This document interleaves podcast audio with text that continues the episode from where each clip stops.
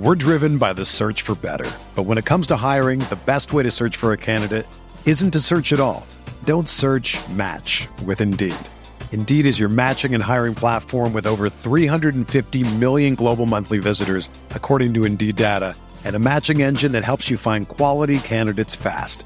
Ditch the busy work. Use Indeed for scheduling, screening, and messaging so you can connect with candidates faster. Leveraging over 140 million qualifications and preferences every day, Indeed's matching engine is constantly learning from your preferences. So the more you use Indeed, the better it gets. Join more than 3.5 million businesses worldwide that use Indeed to hire great talent fast. And listeners of this show will get a $75 sponsored job credit to get your jobs more visibility at Indeed.com/Blue Wire. Just go to Indeed.com/Blue Wire right now and support our show by saying that you heard about Indeed on this podcast. That's Indeed.com/Blue Wire. Terms and conditions apply. Need to hire? You need Indeed.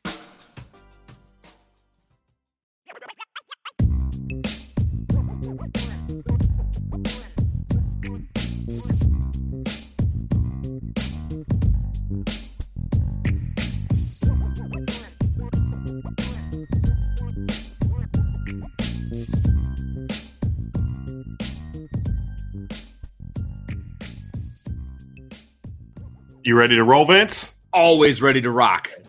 All right. Well, you were on the host side, so I didn't know if you were hosting. Sorry, what? That's you on didn't me. Put yourself on the host side. Come on, man. There we go. Hey, welcome everybody. What would you say you do here?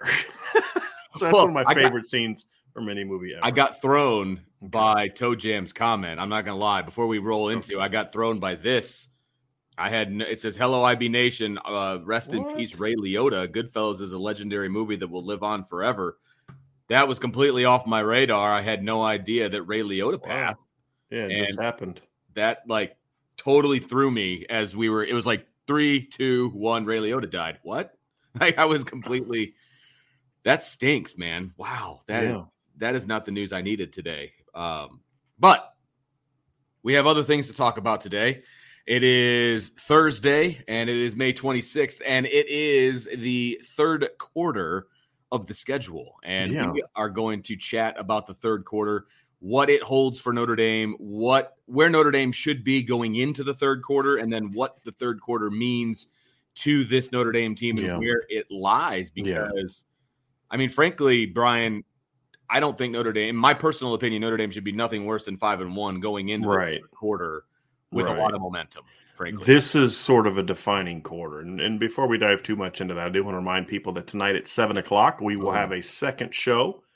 Today, Jaden Lamar is going to decide between Notre Dame, Michigan, Oregon, and Arizona. We will carry his decision, talk about what it means for Notre Dame one way or the other, and just kind of go from there. But when you look at this third quarter, Vince, this is going to be the season-defining quarter. And I know right now all of our focus is on Ohio State, and everybody wants to talk about Ohio State and all this other kind of stuff. And Ohio State's important.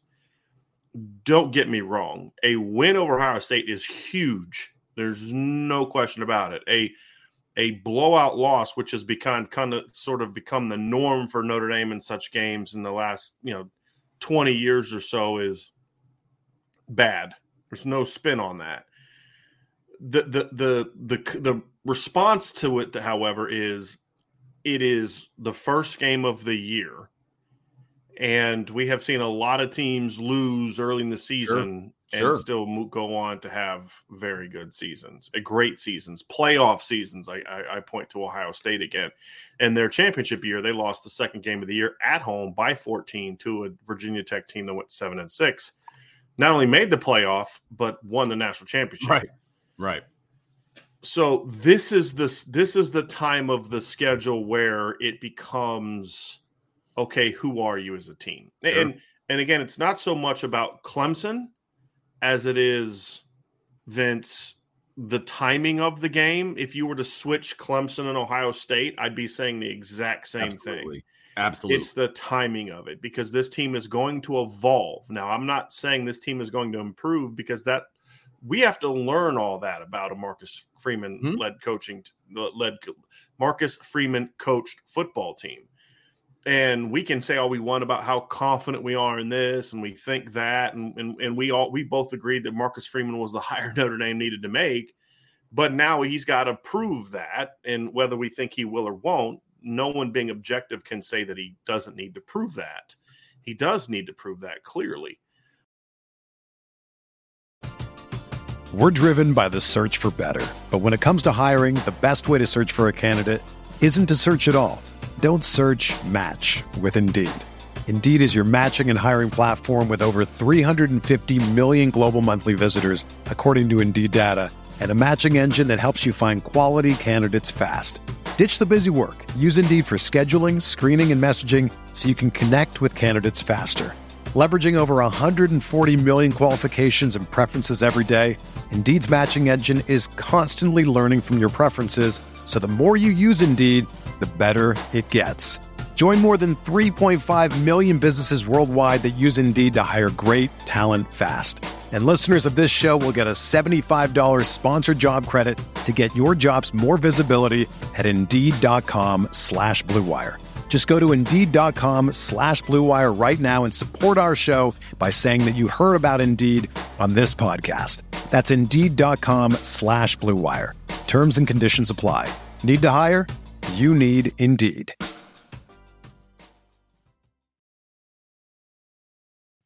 My wife is the coffee drinker in our house. So when I told her about trying out Trade coffee, she was curious.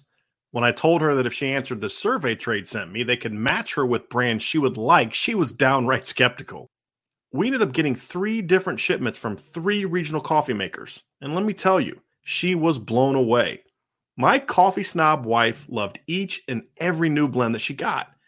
As a non-coffee drinker myself, I must admit, opening up the cabinet and getting a whiff of her most recent blend was aromatically pleasing.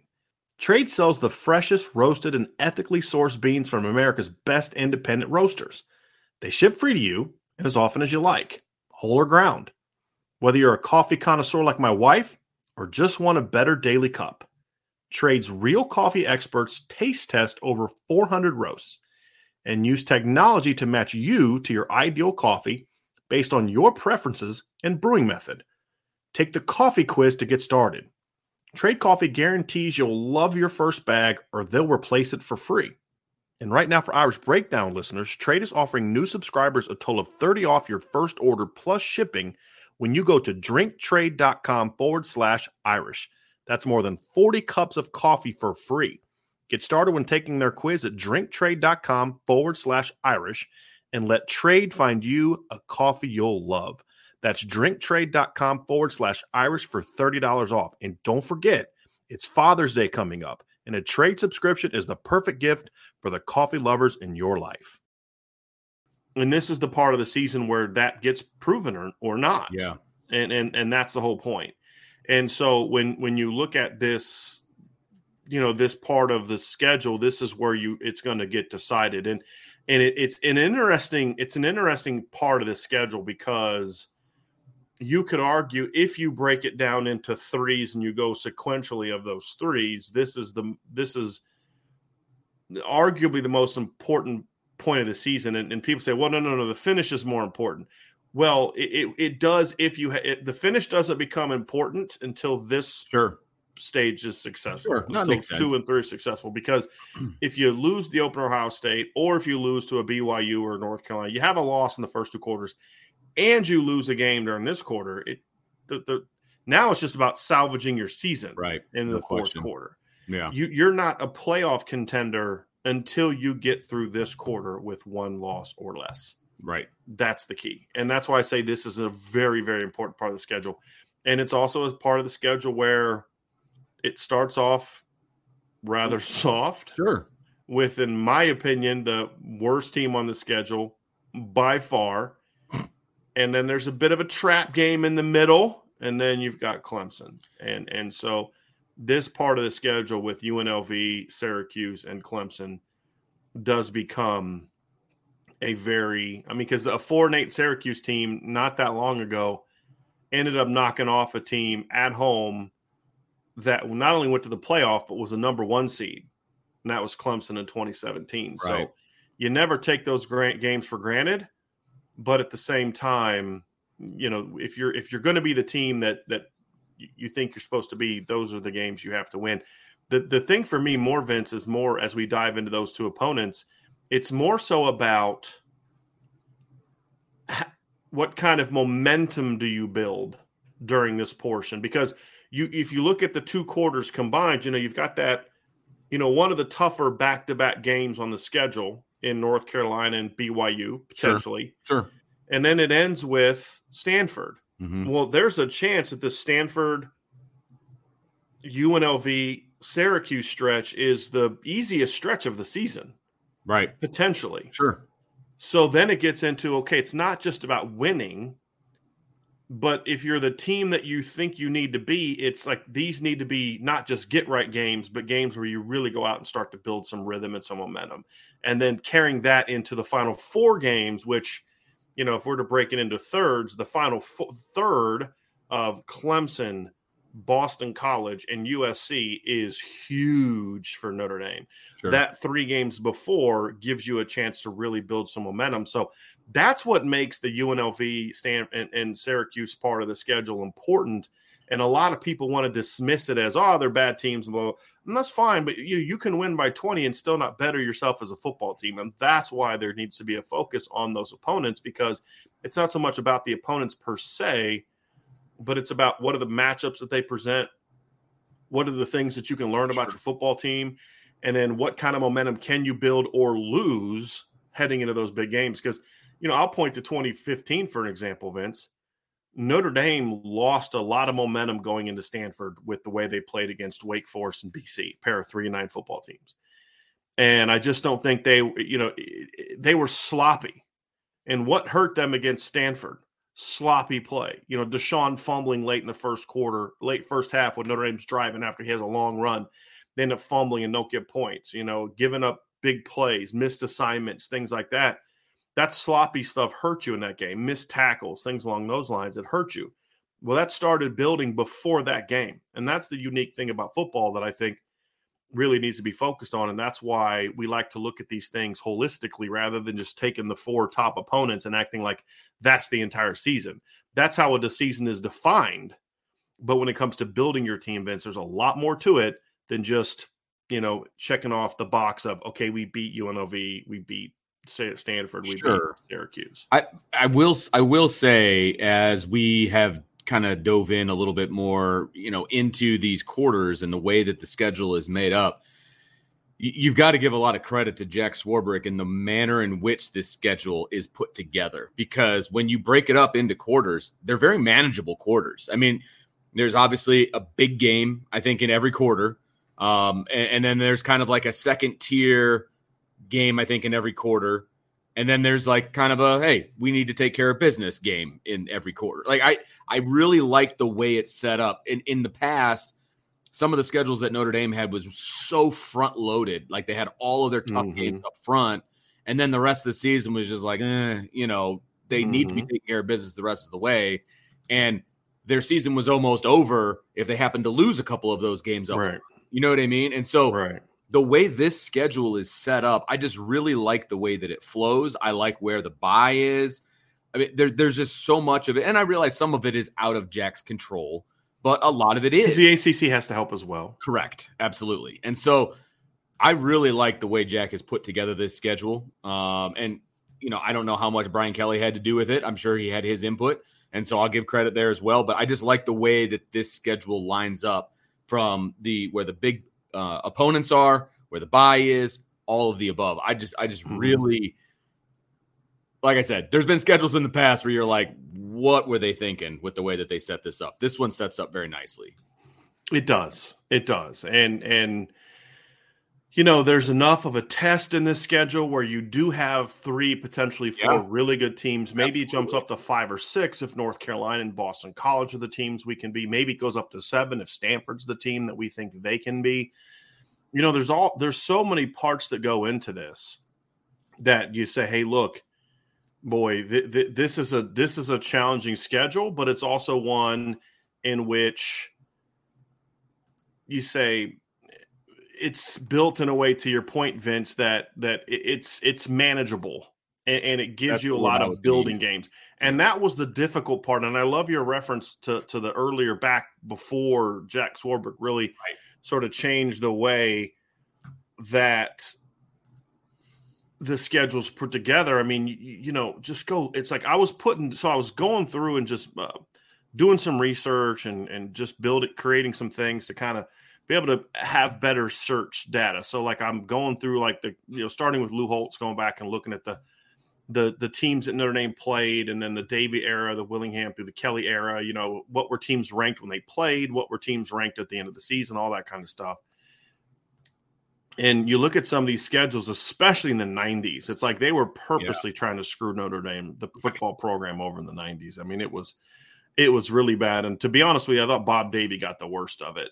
I mean, just some of the early season schedules he had were just a little bit like, you got to be kidding me. Like 1999, they played Kansas in the opener, but after that it was, Michigan, at Michigan, who was a top 10 team, at Purdue, who was ranked, at Michigan, or home against Michigan State, who was ranked. Then you got Oklahoma at home, then Arizona State, USC, Navy, at Tennessee, at Pittsburgh, home against Boston College, at Stanford. I mean, other than Navy, that's nothing but Power 5 teams. Right. You know what I mean? Like, boy, I mean, again, Bob Davey was a bad coach. It made it even worse, which is why they went 5-7. But still, I mean, Lou Holtz, I mean, Brian Kelly, a lot of coaches would have had a tougher time working through that schedule. And that was kind of the thing that I thought doomed Lou Holtz at times, when they would have some of those losses where you're like, what? They lost to that team? And it's just like, because there's this constant, you always have to be up, that you're going to sometimes have those letdown games, like Stanford in 1992 and, Tennessee in 1991, where you kind of fade down the stretch and lose to those teams. And it's hard to get up every single week for those teams. And, this is a much more manageable schedule. It's still a little soft, in my opinion, to be honest with you. I mean, if you base it off of what these opponents were last year, the combined record of Notre Dame's opponents is 73-76. I mean, your schedule has a combined losing record. It's still a little softer than I think a Notre Dame schedule should be, but that's not also necessarily their fault. I mean, Stanford went 3-9, USC went 4-8. I mean, what are you supposed to do about that? Schedule Alabama because USC sucks and hope that this isn't the year that USC gets it back on track and you have to face USC. And you have to schedule so far. And Alabama, you just don't know what teams are going to be 8 years. It's not their fault. When two of the regular teams on your opponent that for years were considered, one of them was going to be good. I mean, there was always a time. There was times when USC wasn't that good early in Kelly's tenure, but Stanford was really good. Right? So you can't say, well, Kelly feasted on, USC being bad early in his tenure. Oh, okay. But Stanford was one of the 5 to 7 best teams in the country during that time. So you can't – and then when USC had good years, Stanford was down. And there was a couple times during Kelly's tenure where USC was good and Stanford was pretty decent. Right. 2017, it wasn't a vintage Stanford team, but they were a 9-win team. That's still a quality football team, and USC won 11 games. Right.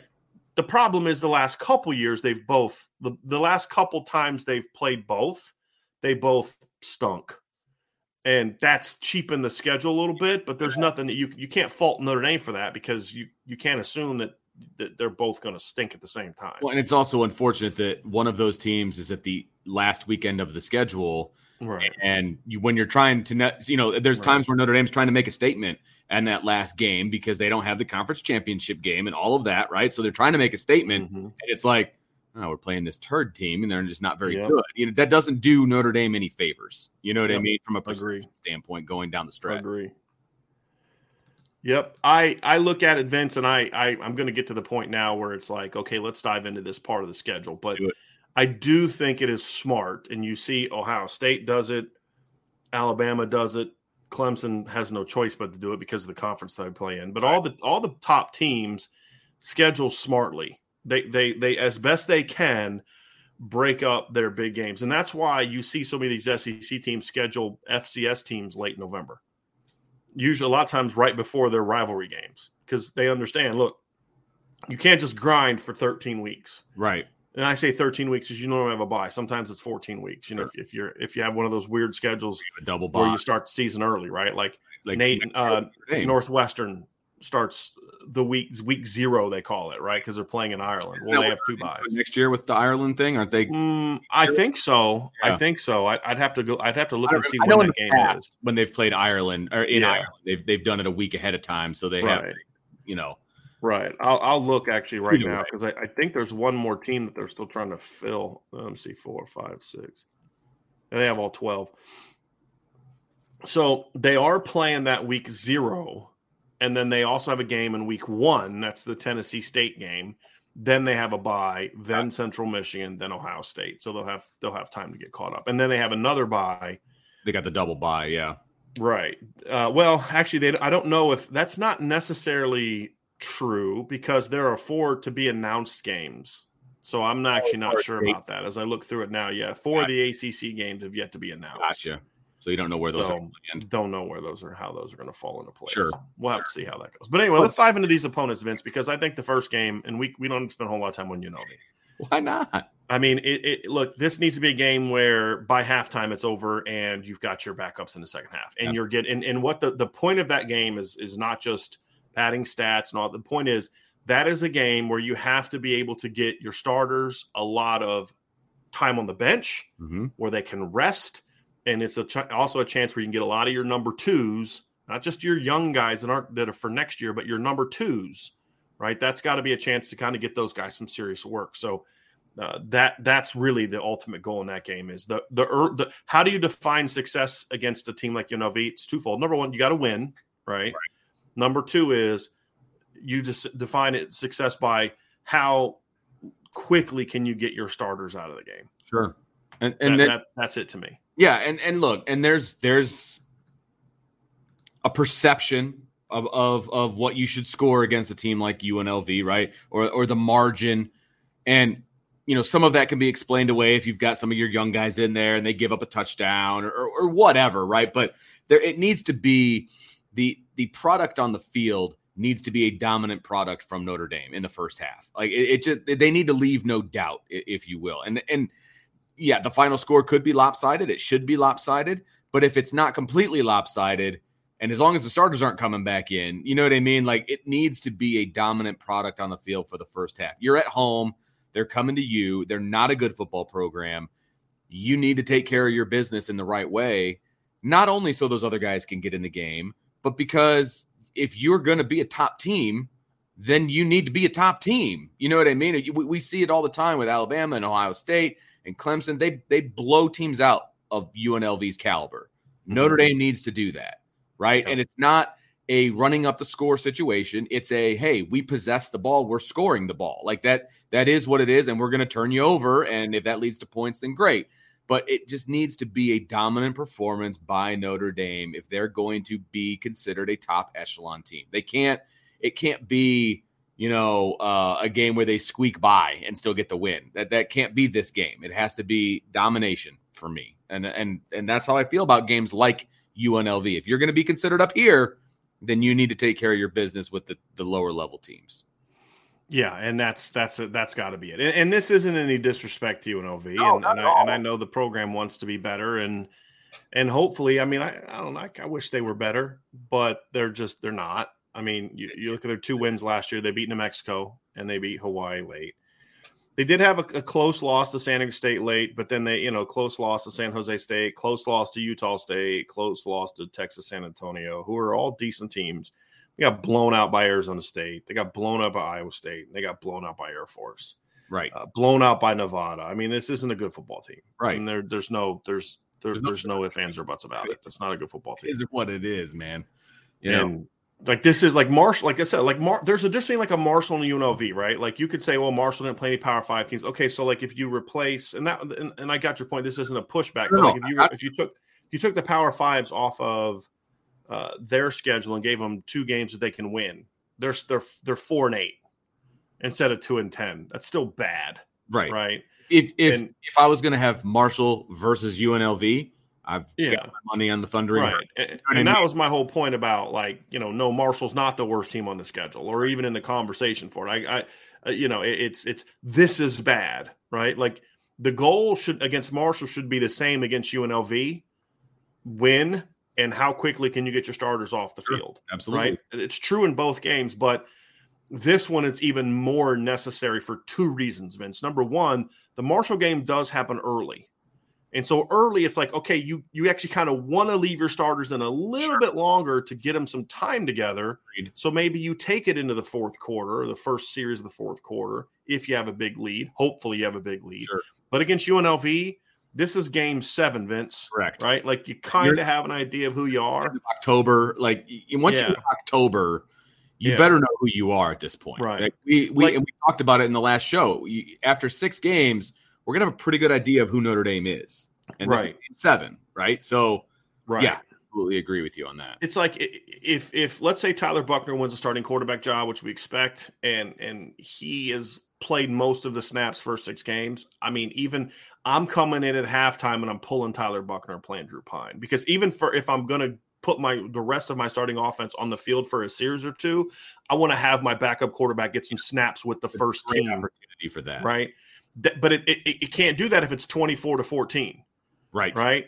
It's gotta be convincing. It's something that we have wanted for a long time when it comes to whoever the number 2 quarterback is or was. We haven't seen it enough, in my opinion, of where the number 2 quarterback comes in with the rest of the number 1 offense, and you're running the offense, not handing the ball off in garbage time. That doesn't matter to me. You or I could go in and hand the ball off. That is not a complicated thing, right? That doesn't help you get used to throwing the ball to certain guys and reading defenses and all of those things. This is a game where if you want to keep your ones in for a couple series in the second half, or even, to be honest with you, depending on how the game's going, the last couple series of the second quarter, right?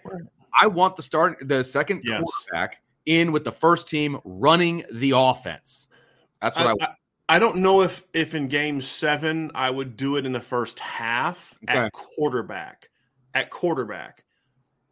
Simply because of it is still Tyler Buckner's first year. Vince, if he was like a returning starter, so you got more starters. Yeah, right. Does that make sense? Like in theory, I don't disagree with you. Yeah, we saw Clemson do that in 2019. Like there was a was it 2020? 2019? No, it's 2020. Early in the year, I think like second game of the year, they were playing an FCS team, and they put in DJ Uyalunglele. It's my best shot at it. Hey, and like first quarter, late first quarter, early second, something like that. Like to your point, like that's been done before, and I'm not against it at all. It's just I think that in this instance, it will just be hopefully number 7 for Tyler Buckner. I mean, hopefully meaning he didn't get hurt. Right. I don't know if I would go there just yet. But what you're saying is the same principle that I am saying, which is the halftime. So we're off by a couple series. And that's splitting hairs. But yes. But I will say this. I do agree with that with other positions. Like in the middle of the game, when the game is somewhat still in doubt, you know, if Tobias Merriweather's only been getting 10, 15 snaps a game up to this point, I'm getting him in early. Sure. If Jadarian Price is only getting a couple carries a game because the other guys are playing better, I might get him in a series early, let him run behind that line first series of the second quarter, something like that. You know, like those are the places. If Josh Burnham's been playing for you and you've burned his red shirt's gone, right? I may get him in on some pass rush snaps, or Aiden Gobira, or Tyson Ford. Really good idea by Game 7 what your red shirt situation is. Right. You know what I mean? So I would rotate those guys in a little, like one at a time, one or two at a time. Right. I'm not doing the mass substitutions where you got your backup offensive line, your starting quarterback in the second quarter. I'm not talking about that. But I do think those are games, and that is definitely true of Marshall. Like, I don't even think that needs to be until Game 7. Like, I would work in those guys second quarter of the opener, of the opening home game. Guys that you think are going to have a role. Right. Maybe it's not an expanded role yet, but if you see them getting on the field, right. You know, I don't want to say crunch time, but in a game situation, right, get them some more time. Absolutely. Because the point you're making, Vince, is we're not talking about getting guys one of their 4 games in the first half. Right?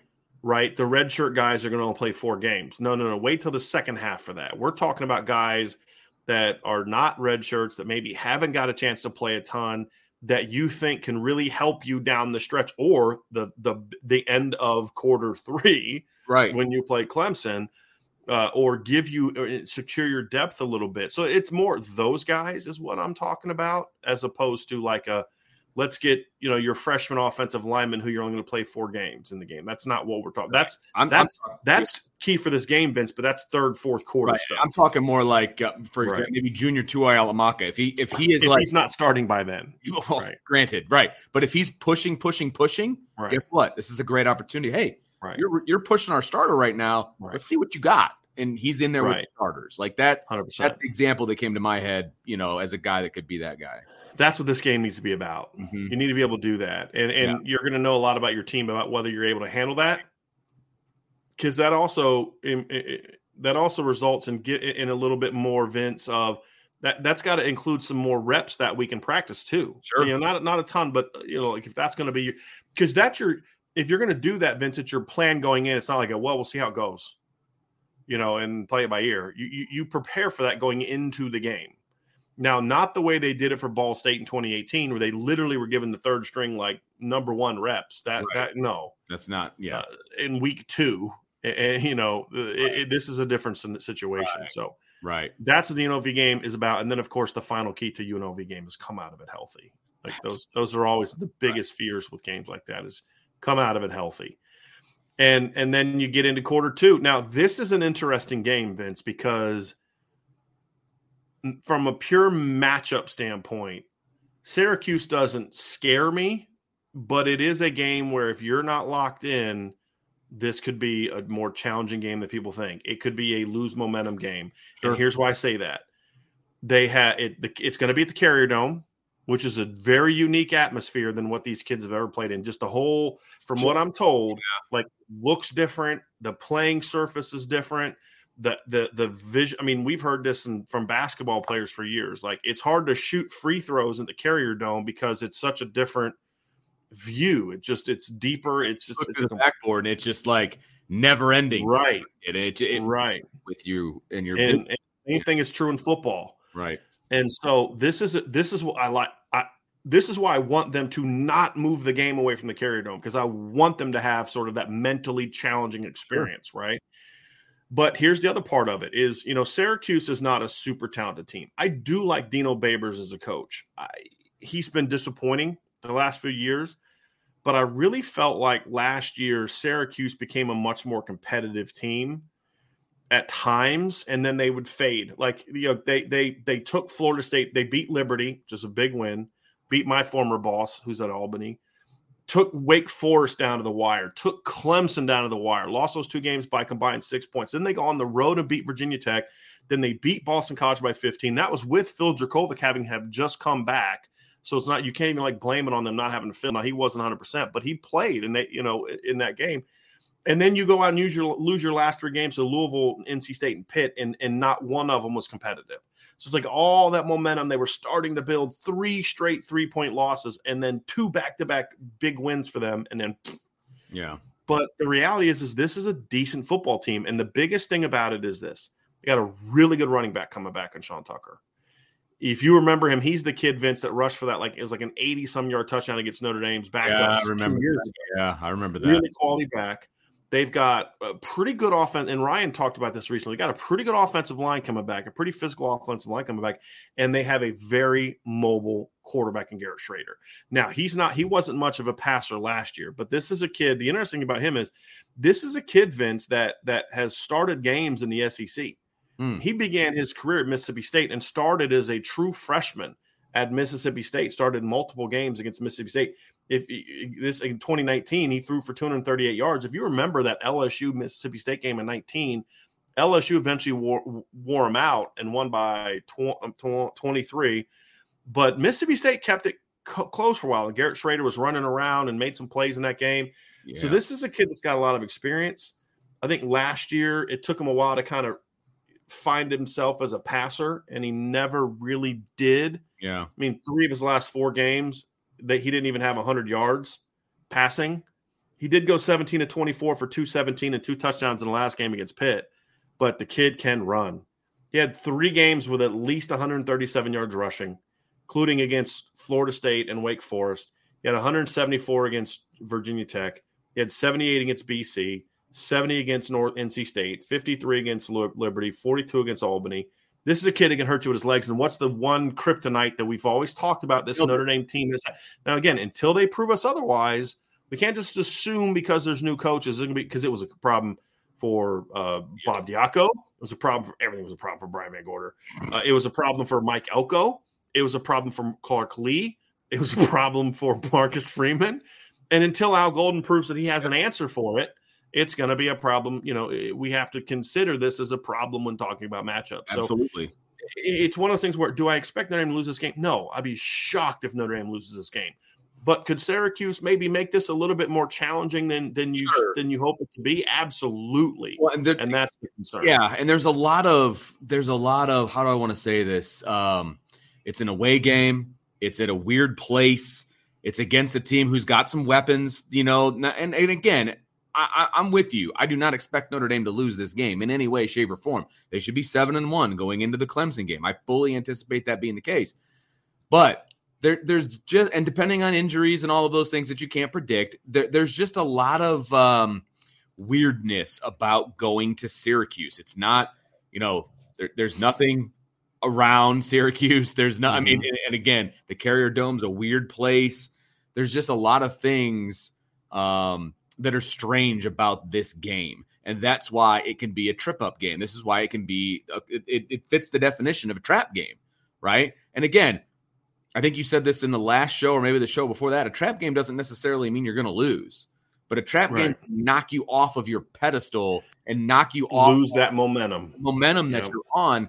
And by golly, Notre Dame needs the momentum going into the Clemson game. They do. I mean, because you look at you're 100% right. You look at 2015, Vince, Notre Dame turned the ball over 5 times against BC, including 3 times inside the 10-yard line, and still won, right? Because BC was terrible. Notre Dame had one of its worst offensive performances in years against Wake Forest and still won by 21, right? Like, those were bad teams. That's like the third time I've thrown that pen out of my hand during the show. But it's like, whoop, there you go. But you still won those games and won them convincingly, but you lost momentum in those back-to-back games. Your perception took a hit. You lost momentum. You got out of rhythm of what made you, you know, effective. And so, you know, if you can go into Syracuse, and that's, I mean, confidence is part of it. Yeah, it's not, that's part of it. Agree with you. I'm more looking for it from a timing, a cohesion, like, boy, we're just really clicking, you know. It's like, it's more so. It's like, if Vince, we've all played sports, right? Whether it's at a practice or in a game, you're playing basketball, right? And you're just, man, I don't know what it is, but it's like everything feels good. Like baseball is that way for me sometimes. Yeah, like, absolutely. Man, when I was pitching, like I just felt, man, I felt good. I feel like, man, this is something that, you know, I can just put this ball wherever I want. I'm throwing easy gas. Like I'm just, and then you have that one inning where you're like, oh, that doesn't feel right. When you know, and you lose it. Yep. And sometimes you can get it back. Sometimes you can't. Yeah. Right. And so it's the same thing with a football game. When you lose that momentum, that cohesiveness, that sharpness, and you start to maybe doubt yourself, or you're like, well, gee, that's weird, or we got to fix that, or whatever. All of a sudden, it's like, but it can be hard to get that back. And that's what a game like Syracuse is.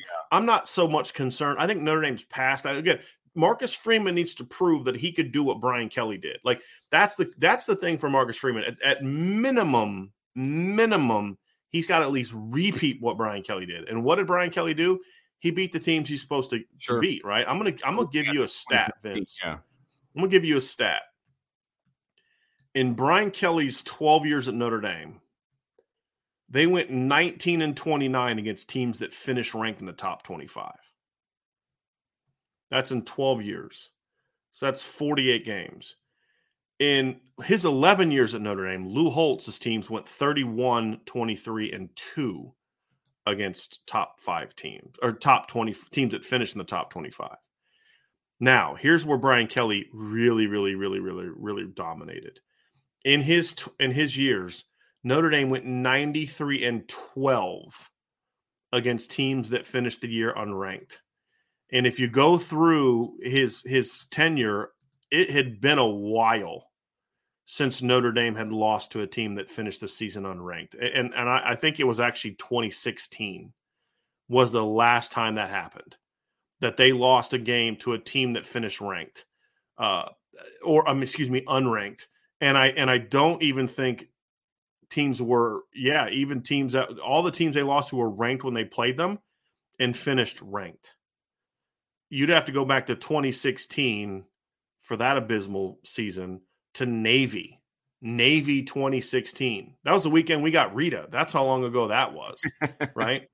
Because I've told you the story. I told Angela she was working at our dog had passed away that summer, and my wife needed some dog time, so she was volunteering at the local shelter, and I was going to Jacksonville for the day. I said, do not bring a dog home.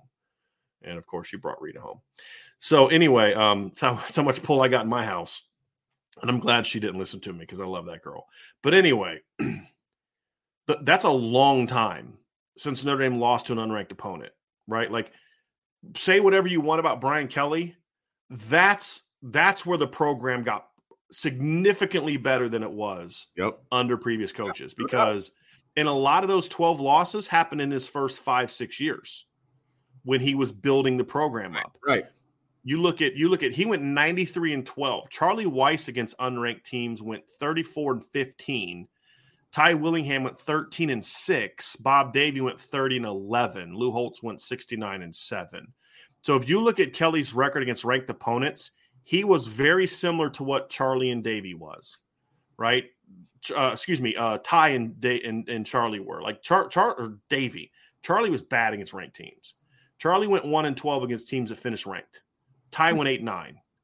Davey went 5-14. Kelly is 19-29. It's very similar to them against ranked teams, but here's where he was way better. And this is why Brian Kelly should be defined as a good coach. Right. Absolutely. Right? Not a great coach, but a significantly better coach than before, because he got to the program 93-12 against unranked opponents, compared to 34-15 for Charlie, 13-6 for Ty, and 30-11 for Bob Davey. Right. And so you've got to at least continue to be that. You can't afford to have the slip up there. The question now is, can you take it to where what he could do, which is to beat the top 25 team. And that's where a game like this is where you learn something about Marcus Freeman and the staff, because it's the second road game, but it's the second road game against a non-big opponent, because the BYU game to me is not a road game. That's a neutral site game. It's in Las Vegas. It's a Shamrock Series, so it's essentially a Notre Dame home game as far as all the – Pretty much. Yeah. Ohio State's a road game. Carolina's a road game, but this is third. The first one you're going to be ready for, mentally ready for. The North Carolina game I don't see Notre Dame overlooking, because they're a good opponent. They're going to be potentially ranked in the top 25. This is the game where maybe you overlook your opponent. Right. And so this is the game that we learn, okay, what is this Notre Dame? This is another one of those. What is the leadership of this football team going to be like? Absolutely. And that's another takeaway from this game. So, yes, it's about the momentum. It's about continue to grow as a team. It's about, getting ready for Clemson and all that.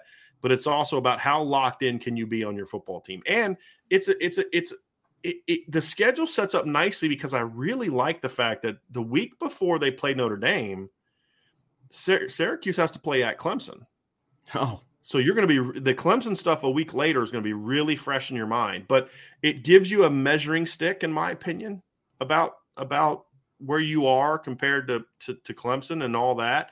Those are just some of the little side nuggets of this game. But then the final piece, Vince, is, can you finally show that you can go out and slow down a mobile quarterback? That's going to be another key for this game. Sure, absolutely. Now, let me ask you from a coach's standpoint, does it ever worry you when you've got a team that you're preparing for who's subpar to par, whatever, and they happen to be playing that team that you're playing the next week who's really good, and that's the film you're watching? Like, that's a lot of the film that you're watching is them playing that team that you're playing next week. You know? And yeah. Oh, yeah. The players are like looking at the other team as opposed to the team. Absolutely. Absolutely. Yeah. Absolutely. No question. And that's why I say, like, that's why this game concerns me, compared to North Carolina, compared to, because like Ohio State, all your folks, no one's worried about Marshall. Game one. Right. In North Carolina, it's, you've got to buy the next week. That's the game to worry about. And they gave you a test last year, so you're going to be ready for that one. This one's different because you got the big boy coming right next week. Absolutely. And you're going to spend the whole week watching film of that team. Exactly. And so, yeah, I think that's a really good point, Vince. It's a really good point. You know, but that goes back to, you know, what I had said earlier, and I wasn't thinking about this. So you definitely put something in my mind that I wasn't thinking of when I said it, but it falls under that category of this is where you learn what kind of leadership you have as a football team. And whenever you and I talk about leadership, we're always talking about player leadership. Because at the end of the day, that's what's got to be strong. You listen to the players that played in the 1988 team. Lou Holtz set a standard of this is the excellence that we demand. Yeah. But the reason that it worked isn't because he said it and demanded it and was hard on him to practice. It's because the captains of those teams lived it and demanded it. Now, you may not like it, but we got something bigger in mind here, right? And that's something that, to me, you learn a lot. These are the games you learn a lot about your football team. Absolutely. And if you don't play well, it doesn't define you. It doesn't mean, oh, gee, you're not a great team, because, I mean, we could go back to that 1988 team, and there were some ugly wins that 1988 year, because it's like you said, it's hard to get locked in. I mean, they beat the week before Miami, and this is to your point, Vince. I think this is a great example. Is a week before they played Miami, they played a not very good Pittsburgh team and won 30-20. But if you remember, it was kind of an ugly game. You know, it wasn't a super, super pretty game. And, you know, you were thinking about Miami, right? I mean, you beat Navy, a 3-8 Navy team that year. You beat them 22-7, right? It was an ugly game. You beat a 5-6 Penn State team 21-3, a little sloppy win. But what did that team do every time after that? They bounced back and dominated the big. They were able to rise to the occasion, right? Because it's not so much that you play perfect football, but are you at least focused? Are you at least locked in? Are you at least not avoiding getting into the bad habits? It's not so much that you've got to go out and win by 50. Right. It's the momentum is more about it's more about the cohesion. It's about are you staying true to your preparation? Are you staying true to your discipline? Are you staying true to the things that makes you who you are? Because every team's going to have an up and down performance. I mean, one of the best teams I ever saw in my lifetime was that 0-1 Miami team. And they had a couple games where you're like, boy, they almost lost that one. I think it was 2001 is when they had that crazy Ed Reed return fumble for a touchdown that helped them beat BC. You know, I mean, that was a pretty competitive game. BC 18-7, right? I mean, that was a team you look at the schedule, you're thinking, well, BC's not the team that's going to have a better shot to beat them than Syracuse. So I think McNabb wasn't on that team. He was already in the NFL. But that was a highly ranked Syracuse team. You beat number 12 Washington 65-7. You beat number 14 Florida State 49-27. You beat Penn State 33-7. Then of course they killed Nebraska in the title game. But BC gave them a run for their money. Why? Because, you know, you can't be on every single week when you play decent teams. But just because you didn't play well doesn't mean you lose momentum. You lose momentum, Vince, because you get out of your rhythm. You lose your discipline. You lose your focus. You lose all those kind of things. And that's the key. And you need that. I'm going to segue this one like a champ. You need that because going into that next week, you've got to bring your A game. Whether you're a world-class athlete or a podcaster like me, we all understand the importance of mental and physical well-being and proper recovery for top-notch performance. That's why I'm excited that Unified Healing is sponsoring this podcast. Unified Healing is a new and super innovative global network of wellness centers powered by Energy Enhancement System, or EE System. If you haven't heard of the EE System, you'll want to listen up. This technology promotes wellness, deep relaxation, purification, and rejuvenation. At hundreds of locations across the globe, access to a center is easy and affordable. Interested in experiencing the EE System technology for yourself? Go to unifiedhealing.com/bluewire to learn more and find a center near you. That's unifydhealing.com/bluewire. No material or testimonials on the Unified Healing website are intended to be viewed as medical advice or a substitute for professional medical advice, diagnosis, or treatment. Always seek the advice of your physician or other qualified healthcare provider with any questions you may have regarding a medical condition or treatment and before undertaking a new healthcare regimen, including EE System. Everyone is talking about magnesium. It's all you hear about. But why? What do we know about magnesium? Well, magnesium is the number one mineral that 75% of Americans are deficient in. If you are a woman over 35, magnesium will help you rediscover balance, energy, and vitality. Magnesium supports more than 300 enzymatic reactions in your body, including those involved in hormonal balance. From functional medicine doctors to mental well-being and female hormone experts, we all know that magnesium is the one mineral to improve all aspects of well-being and health. But which one? Magnesium Breakthrough from Bioptimizers, the trusted choice recommended by leading experts, with 7 best-absorbed forms of magnesium to ensure your body receives the support it needs for overall well-being. Go to bioptimizers.com/balance today and use code BALANCE10 for 10% off. Support your journey to wellness at bioptimizers.com/balance. Magnesium Breakthrough from Bioptimizers, your foundation to optimal health and vitality. Now, Clemson. I don't know if this is not going to be 2018 Clemson. Agreed. It's not. Agreed. It's not probably going to be 2016 Clemson, but it's going to be better than last year's Clemson. And this is the game, Vince, that whether you're, 8-7-1, 8-0, whatever the case may be, this is a big game for Notre Dame. It's a big game in two aspects, and we talked about this in the original show, I believe. Maybe you and I just talked about it, and we forgot to bring it up in the show. It all kind of bleeds together. But not only is it a big game for 2022, for all the reasons we talked about before, this is the game you overcome a potential loss earlier. This is the game where if you're undefeated, you solidify your top four. Because if they're undefeated coming into this game, they're in the top four. Absolutely. Now, I don't know if this is going to be the first Saturday in November, so I would imagine there has been at least one college football playoff ranking coming out by that point in time. I think they come out 8. Does that sound right? Or am I just making things up? It'll be week 9, but it's usually late October, usually. Okay.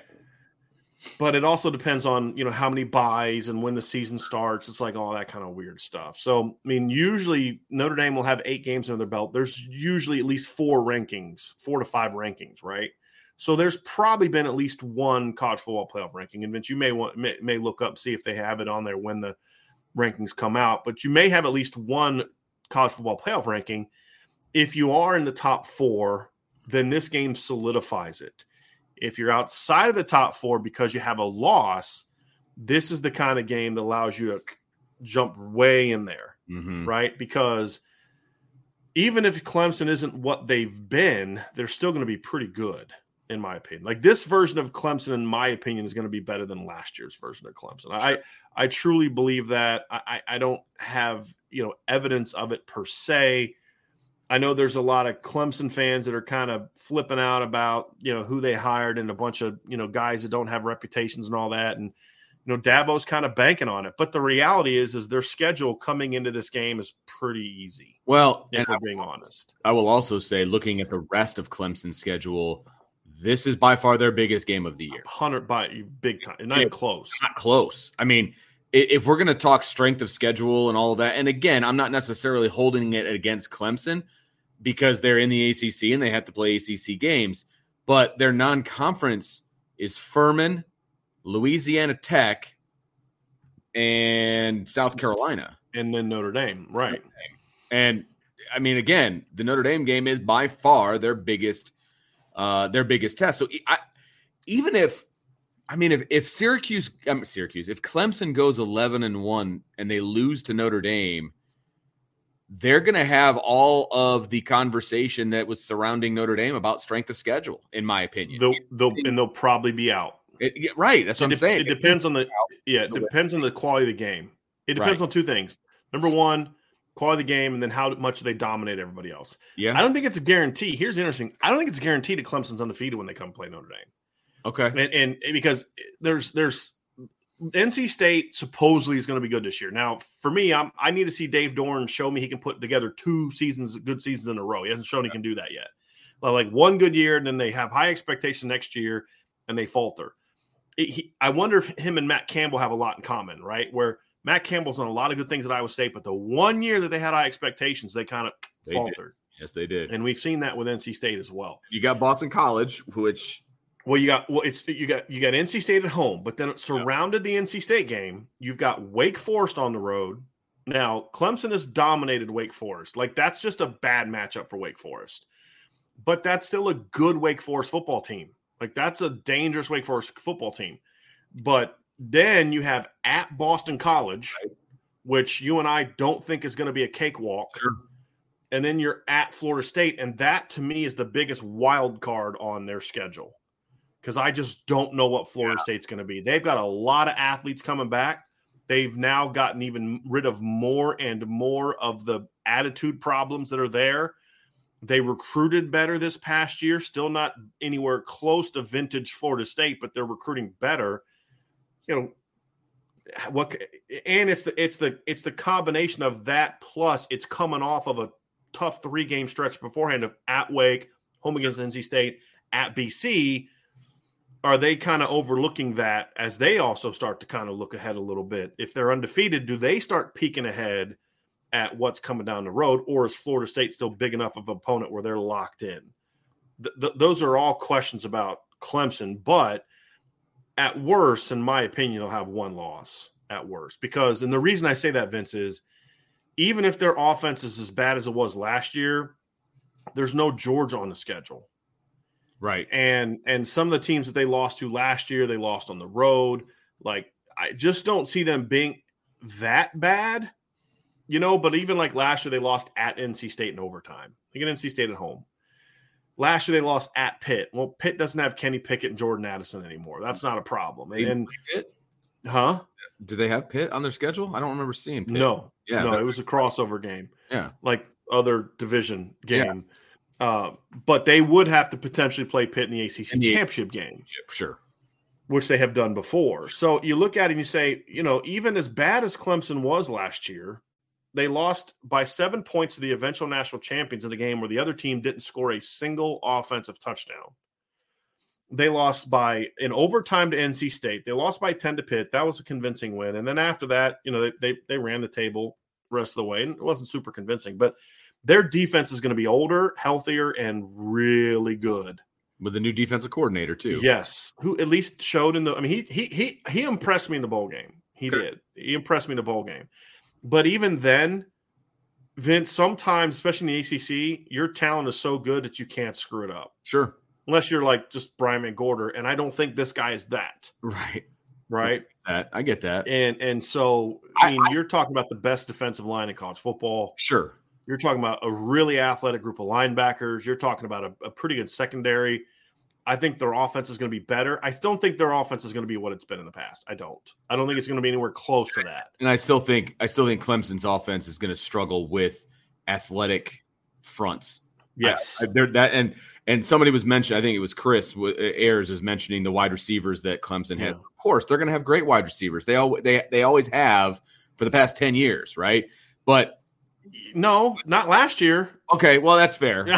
I'm just saying, I don't care who they got on the outside. They got to get them the ball. I'm not trading Clemson's receivers for Notre Dame's right now. Get them the ball. Yeah, right. Okay? And that's my whole point is they got to get them the ball. And that means that DJ, who is not very mobile, is going to have time to get the ball out.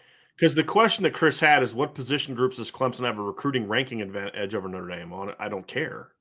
Chris, this is a fair question. I'm saying, like, I don't care. I don't look at it that way. I don't really care. I care about what are they on the field. And when I look at Clemson, I don't think their D-line is going to be great because Brian Breezy and Miles Murphy were 5 stars. They're great because when you pop into film, they're freaking great. You know what I mean? Like, they're really good. Mm-hmm. Just like their offense is going to be good because DJ was a 5-star. He's not. Right? I mean, at least he hasn't shown that, in my opinion. Nope. And so, to me, when I look at that matchup, I say, you know, the question, Chris, I'll tell you, do me one favor, Chris, okay? He asked a question about on paper, has a better overall talent, Clemson or Notre Dame? I'll say Notre Dame by a hair. Chris, that's a great question. Can you remember to bring that back later in the summer when we actually focus more on we're going to go through and kind of do each of the 12 teams? For the most part, where we're going to not look at it from a schedule standpoint, but really dive into those teams and talk about players and matchups and all that kind of stuff. because I think that would be a much better time to have that conversation. This isn't so much a matchup discussion as far as more of a big picture, what does this game mean discussion? Because your question is great, Chris. It's just, I think let's save that for a future down the road show. And Chris is a regular, so I'm sure he'll remember that. But I think that's a better time to get there. But like John A1 says, I think Clemson is the only defense that can actually dominate Notre Dame up front. I don't think they can. If Notre Dame's as good as we think they can be, they won't dominate Notre Dame. They didn't dominate Notre Dame in 2018 with a great D-line. They didn't dominate Notre Dame up front in 2016 with a great D-line. But what it does, to John's point, is they can neutralize Notre Dame's dominance at that position, and that's what they did in 2018. That's what they did in 2016. That's what Georgia did in 2017. It's not that Georgia dominated Notre Dame's O-line. They neutralized Notre Dame's dominance, and Clemson's one of the few teams that has that. So I think this is a big show-me game for both teams. If Clemson's undefeated, odds are they're not going to have beaten anybody that's highly ranked. I don't see NC State with a home loss to Clemson being super highly ranked. I don't see Florida State being highly ranked. BC, Wake Forest, they're not. This is going to be a show me game for Clemson, absolutely, and it's going to be a show me, like, okay, Notre Dame, are you legit? Yes, because you beat Ohio State, but you haven't really beat a ton of great teams late. Are you legit? Or okay, you lost Ohio State. Is this same old Notre Dame where you go 10-2 and beat all the teams you're supposed to beat, but lose to the others? That's going to be the test. This game, regardless of what happens against Ohio State, because there's going to be plenty of talking heads out there. They're going to dismiss a win against Ohio State as fluky for Notre Dame, because that's just what they're going to do, right? First game, new coaches, blah, blah, blah. A million excuses. There's going to be a million excuses, okay? And now when you had the Clemson game 7 weeks later, or 8 weeks later, excuse me, I think – this is where you're going to get people's attention. So let's say they're 7-1. They lost a close game to Ohio State. It's same old Notre Dame. They can't beat the big boys. And then they beat Clemson. It's going to be like, oh, they were fully healthy. They had everybody that they needed, blah, blah, blah, blah, blah. Okay, we got to take Notre Dame seriously. If they beat Ohio State and they're undefeated going into the Clemson game, it's still a huge game, because now it's going to – those talking heads who made all the excuses are going to be like, well – okay, Notre Dame is legit. Right. They just beat an undefeated Clemson, and they beat Ohio State. We're going to have to take these guys seriously. Mm-hmm. So that's why, regardless of what happens against Ohio State, I still think this is an absolutely huge game from a national perspective, from a perception perspective, and for this team. Because if they lose to Ohio State and they win the next 7 games, okay, that's great. But if they can beat Clemson at home, that's huge for confidence. That's huge for momentum, especially moving into what they've got the rest the latter. It's a great resume builder. Yes, because Clemson will be ranked, in my opinion. The question is, are they going to be a top 5? Because they're a preseason top 5 team. I haven't done my top 25 yet. I don't know if I'm going to feel good about putting them in the top 5. I'm not just assuming Clemson's going to get back on track, because you can't look at it as those down year, but everybody's back. They're going to be fine. I mean, they completely remade their coaching staff. And it's either going to be a great success and Dabo's going to win Coach of the Year because he hired a bunch of guys no one's ever heard of, or it's going to be, okay, it's probably why you probably shouldn't have hired a bunch of guys nobody's ever heard of. You know what I mean? Like, we don't know, so I'm just not jumping. Like, the assumption that A&M is going to be great and Clemson's going to be great and all this other stuff. I think we're going to have a top 25 show this summer where we – maybe a couple where we do our top 25, but then also talk about others and who we think's overrated, underrated, maybe part of the same show, whatever. But they're going to be top 10 to 15 for sure, in my opinion. And so, and Irish One just said, let's hope Clemson's undefeated when we play them. 100%. And that's the thing is, if with the schedule they play, if they're at the very least 7-1, I think, what did we count, Vince? There was 8 games before they played Notre Dame. Yeah, something I think like they that. 9 games. Let me go count. 1, 2, 3, 4, 5, 6, 7, 8, and 8. So they'll be at, if they're at bet if we're 7-1, they're going to be a top 20 team in my view. Right. So it's a chance for a big win. And big picture, Vince, another win over Clemson, especially if it can be a game where you were clearly the better team. Like in 2020. Notre Dame outplayed Clemson, but it was more of like they had to build up the big lead and then hold Clemson off, where it was kind of like, and then you could say, well, Clemson didn't have Trevor, they didn't have Tyler Davis, they didn't have Mike Jones, an excuse is already built in. I mean, right, it didn't have Justin Ross, he was out for the year. Right. They were legit excuses. I mean, they were, and then you saw in the rematch what happened, right? Absolutely. But as long as there's not something like that, if you can win to where it's clear you're the better team, this is a big picture statement game. Because we talk about, remember, you, Lou and I used to do the thing together, and I don't know if you and him did it together when you worked with him, but we did that tiers conversation. And we'll, you know, where's Notre Dame in the tiers? Well, you're not truly in tier one, in my opinion, until you win a title. Or you're just consistently, you know, that level, but you're close. You know, Notre Dame's knocking on the door. This could be that thing where you really kick it open and say, hey, we're here from a recruiting standpoint, from a program standpoint, where you say, hey, look, that era of that's is behind us, that era where we couldn't beat good teams unless there was some mitigating circumstance. Right. Mm-hmm. And so that's another opportunity to do that, because this is a Clemson's not Georgia. They're not Alabama. They're not Ohio State, meaning they're not a historical blue blood program. Yes, they've won a title in the past in 1981 with Danny Ford, but they're not considered on the same level historically as Notre Dame, Bama, Ohio State, Michigan, programs like that. Can we all agree on that? I think we should all be able to agree on that. Absolutely. So to me, they're teetering on that level of dominance. Their recruiting's not great right now. And they had that down year to where if they kind of go out this year and get smacked by the only good team that they play, they could fall hard. And now that's one more team that Notre Dame has now ascended in their chase to a championship. So it could be that thing. It's kind of like, is Clemson that heavyweight fighter that's kind of getting a little bit long in the tooth, and the upstart's got a chance to knock him out. And that's what that game also to me signifies that as well. I think it's a great opportunity for a big picture victory as well. Yes. And also big picture, if you lose, you're not there yet. Yeah. Yeah. Right. And that's what that game means to me. If you lose this game, that means you probably lost Ohio State. And now I wouldn't say that. It just depends on how things are going. I'll say this one, whether they, even if they beat Ohio State, to your point, it's still you had said it earlier. There's going to be all the excuses, first game, blah, blah, blah, blah. And so they're then going to harp on the second game, right, that they lost. That's what the focus will be on. Absolutely. Rightfully so. Because if you're trying to be Bama, Georgia, those teams, you've got to win these type of games, especially at home. You can't say, well, we split with those two teams. No, beat them both, right? That's the objective. That's the standard. So anyway, that's kind of how I look at it, Vince, is there's big 2022 implications, but there's even more to it than just that in this game against Clemson. And that's what makes this, you know, you start the third quarter off with arguably the worst team you're going to play, and you could make a case that this is going to be the best team that they play. Now, I think Ohio State's going to be a better team overall, but is Ohio State in week one going to be better than Clemson in week 10, right? That's what I don't know, because Clemson's also going to be coming off of a bye. And so they're going to be able to get fresh. And that's one thing we've always said. We give respect to buys if it's a chance for a team to get healthy. And that's what it could be for Clemson. So that's the question. Is Ohio State in week one going to be better than Clemson in week 10? That's the discussion. That's the debate in regards to the best team that they play. Maybe not the highest ranked, but the best team. That's what we'll find out. Can you beat that team?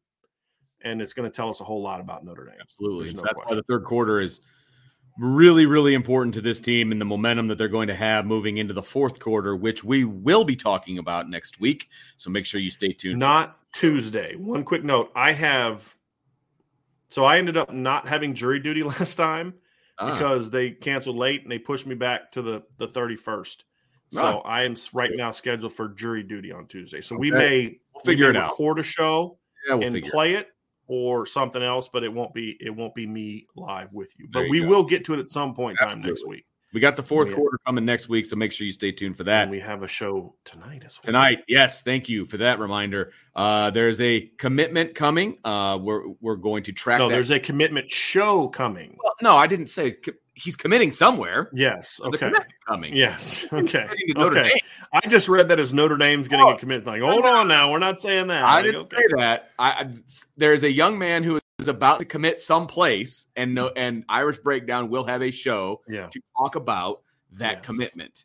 and where he ends up going. Yes, so that's Jay Lamar, the running back out of Washington. Yeah. And he is going to commit tonight to somewhere. Right. Notre Dame, Michigan, Oregon, or Arizona.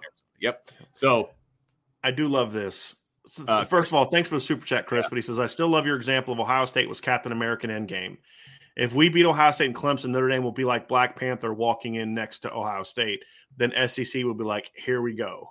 And I think that's important for Notre Dame. I mean, I think that's important for college football, that it's not just Ohio State standing on the edge of the battlefield against this unsurmountable foe that is the SEC.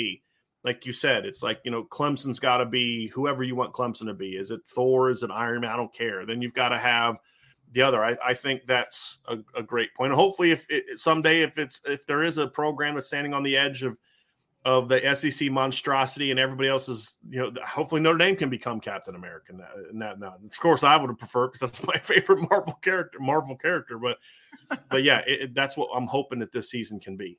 Yep. Where Notre Dame can become that program. But yes, I thank you for that super chat. All right. So make sure you tune in tonight at 7:00. That is when that show will kick off. We'll have a Q&A afterwards as well. Q&A after that one as well. And then of course, tomorrow is the biggest Q&A of them all. It's the Friday free for all.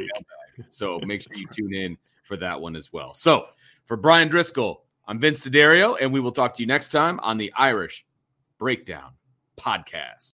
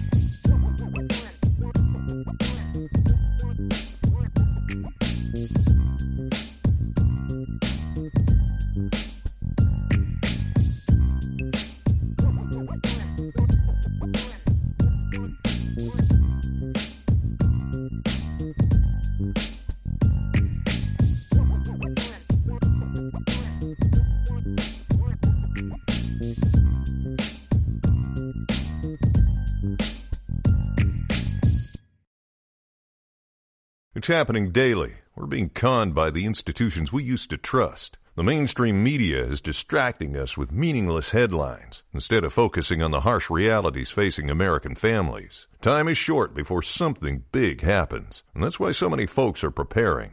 They're becoming self-reliant by investing in emergency food storage from My Patriot Supply. Go to MyPatriotSupply.com and secure 4-week emergency food kits for each member of your family. Each kit contains tasty breakfasts, lunches, and dinners, averaging over 2,000 calories per day. Save $50 on each 4-week food kit you purchase, plus get free shipping on Ready Hour 4-week emergency food kits. You're not ready if it's not Ready Hour foods. At My Patriot Supply, you can also get solar power generators, water filtration units, heirloom seeds, and survival gear. Order by 3 p.m., and your unmarked boxes ship the same day. Shop MyPatriotSupply.com today. MyPatriotSupply.com